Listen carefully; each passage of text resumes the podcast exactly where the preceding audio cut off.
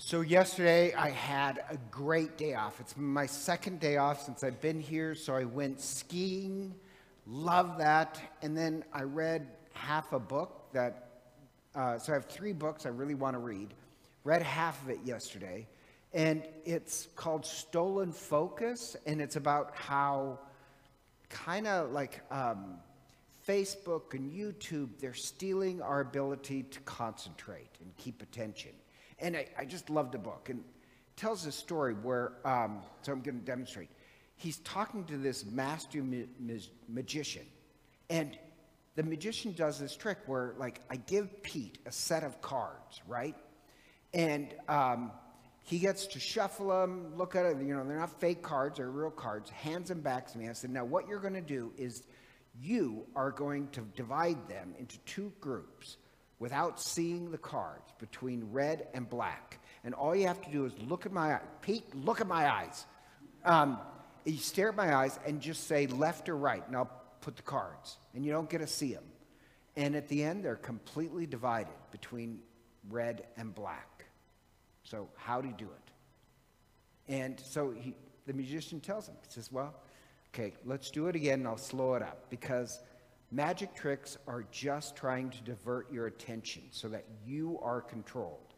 So he does it, still doesn't get it, does it again. Do you get the trick?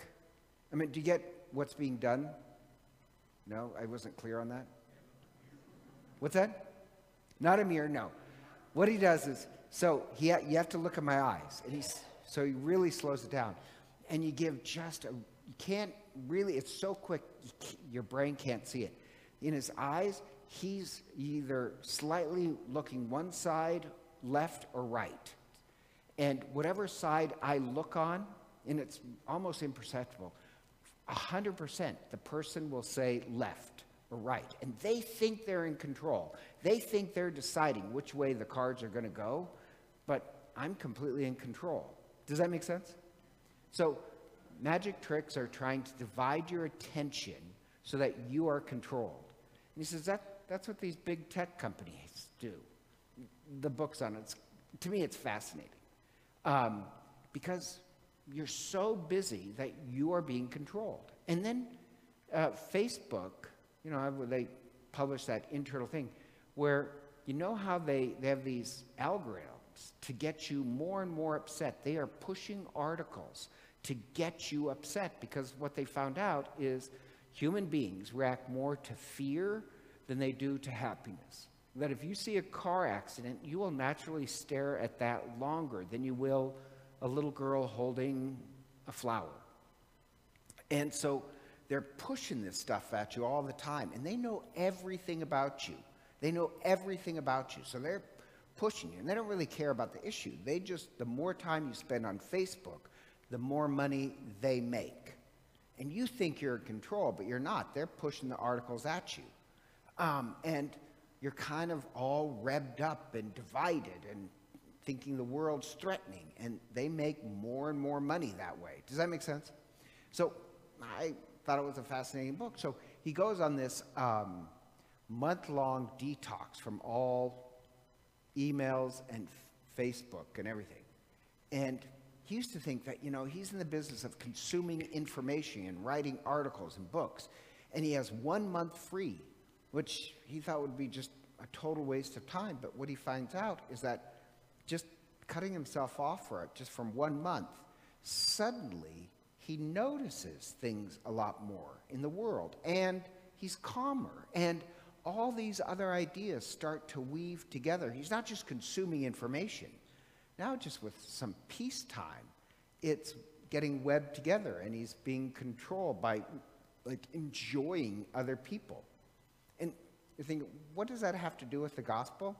Well, I don't know. Um, no, I do.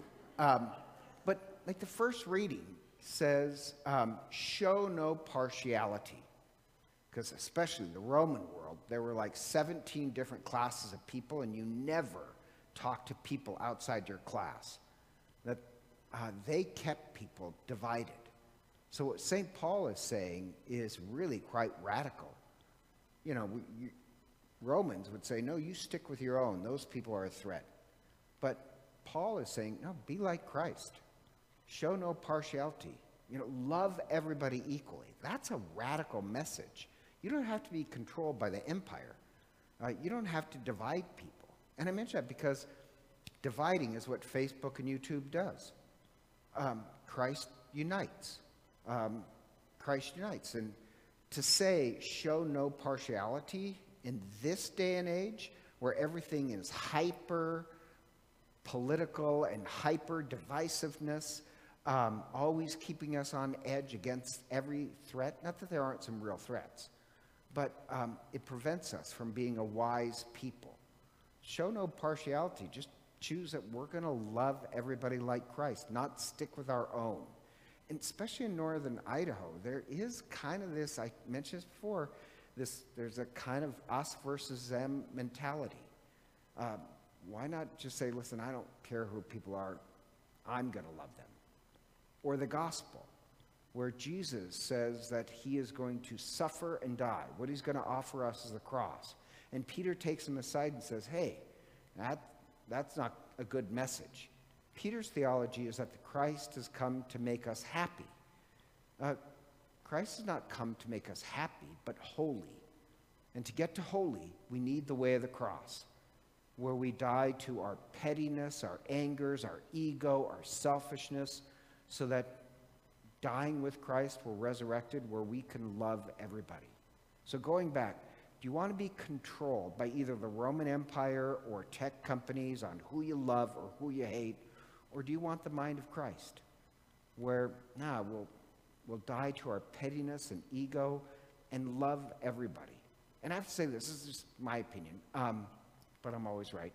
Uh, you know, I um, spent a short time in LA, and I don't mean to be rude, but wow, that is a crazy town. Where um, just, it cracked me up how people, crazy things would happen if they thought, and I was in Beverly Hills. I was a priest in Beverly Hills, and I love the parishioners. They were actually really normal. This sounds strange, but they're just like us. They really are. They might be millionaires, but they're just like us.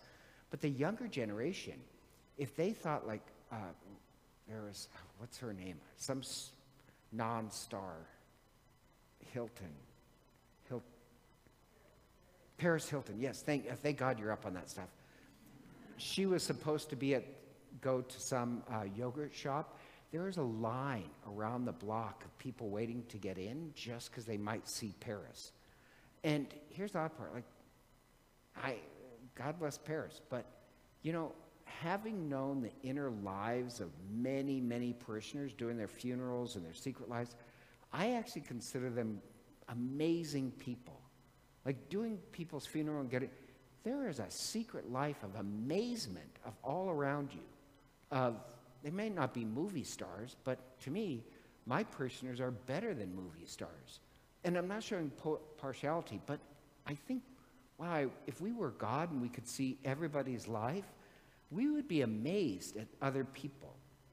I think our society is saying, oh no, you got to really worship the Paris Hiltons.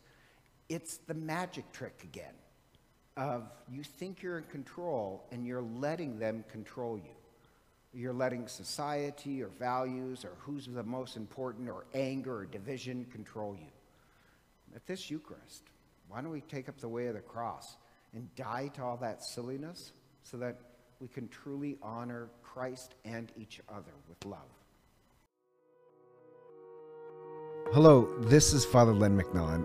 I'd like to take a moment to thank you for listening to our podcast. If they've been a blessing to you, I'd also like to invite you to prayerfully discern supporting the podcast financially.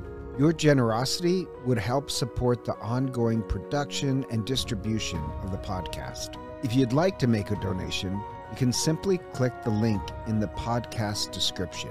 Be sure to tell us your donation is for the podcast in the comments section of the submission form. Again, thank you for your support as we seek to share the good news of the gospel. May God bless you for your generosity.